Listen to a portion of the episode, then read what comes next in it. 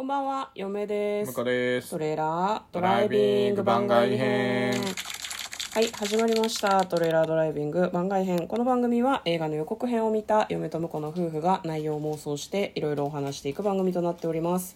運転中にお送りしているので安全運転でお願いします。はい今日は番外編ということで100の質問に答えていきたいと思いますはい、えー今やってるのが夢みたいな妄想が好きな人に100の質問です、えー今日は20問目夢に三途の川が出てきた。渡る？渡らない？三途の川かどうか分かるのかっていうところだよね。まあそれがなんとなく分かるのが夢なんでしょうねなるほどね。きっとね。渡ったら帰ってこれないと。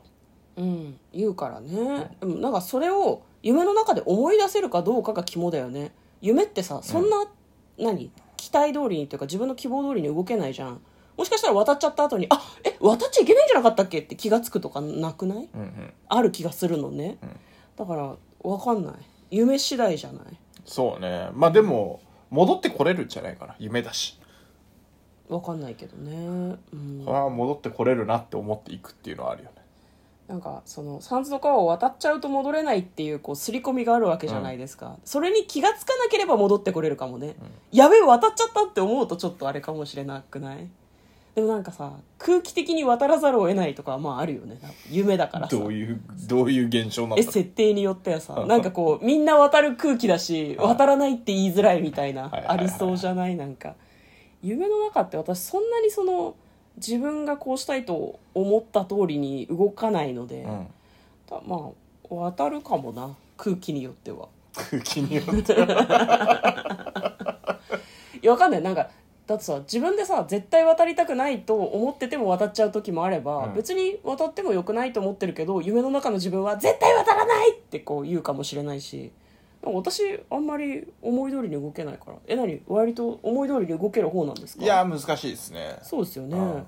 だから選べないんじゃない夢かなって分かっててもなかなかうん。難しい、夢あでもね夢って分かると冷めちゃうから。あそう？結構。へー。僕は結構すぐ冷めるタイプですねあそうなんだ。あ俺夢だな。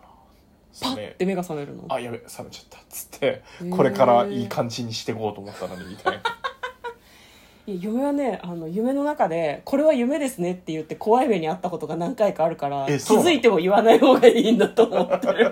どんな怖い目にあったの？いやなんか一回収録の中で話したかもしれないけどなんか新幹線に、うん。えっ、と西田敏行酒井さうん。酒井酒井ってつく芸能人。堺雅人。そうそうさ堺雅人が私の上司で、うん。アタッシュケースを持って、うん。出張みたいな感じで新幹線に2人で乗ってたのね。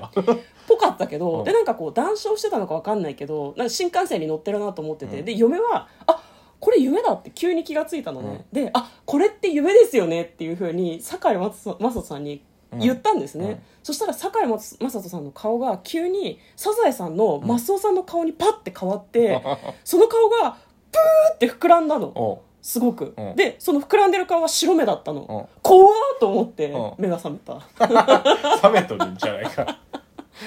だからなんだろう気づくと夢がなんかこう攻撃じゃないけど、うん。なんかなんで気づいたみたいなこう展開になることが結構あるのはいで気づかない方がいいのかなと思います。ああなるほどね。なんか夢ってさ、まあそれこそ戻ってこれなくなるかもしれないね。それなんか怖いよね、うん。あとその瞬間すごい怖いから、うん。話しててちょっと面白いんだけど、うんその瞬間にえ怖っと思ったのでなんかあんまり気がつかない方が幸せなんじゃないかなと思います、うん、えなんか夢ってさあれらしいじゃない？こう脳の選択みたいな、うん。昼間起きている時にいろいろ考えてるこう脳のゴミを処理するみたいな時はいは間らしいから、夢って気づかない方がいいんじゃないかな、うんうん。多分自我がない状態の方が。だから三途の川を渡っても渡らなくても別に大丈夫じゃん。帰ってこれるよ。っていう気分で渡ると。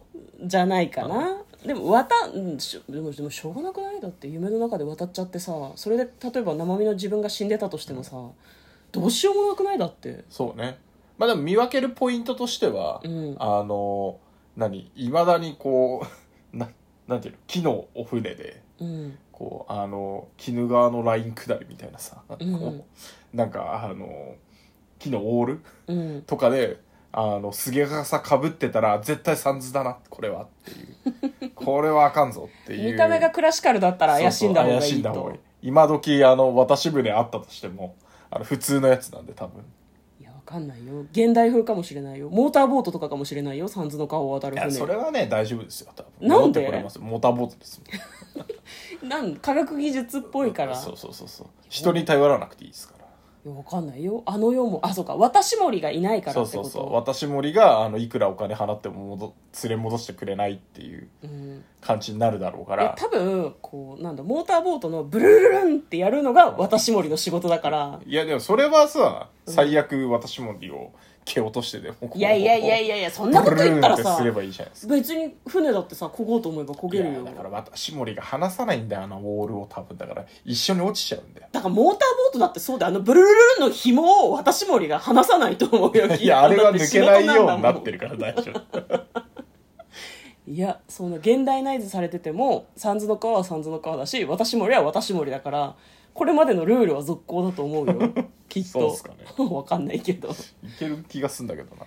まあ、今日はですね夢の中で、えー三途の川が出てきたら渡る？渡らない？でした、まあ、あの三途の川って認識できたらまあ渡らないだろうけど、うんわかんないよね夢の中だからね。でも現実世界にはそんなに影響ないんじゃないかなって嫁は思ってます、はい向こうは、えー、とクラシックな船じゃなければセーフって思ってるってことね、セーフ。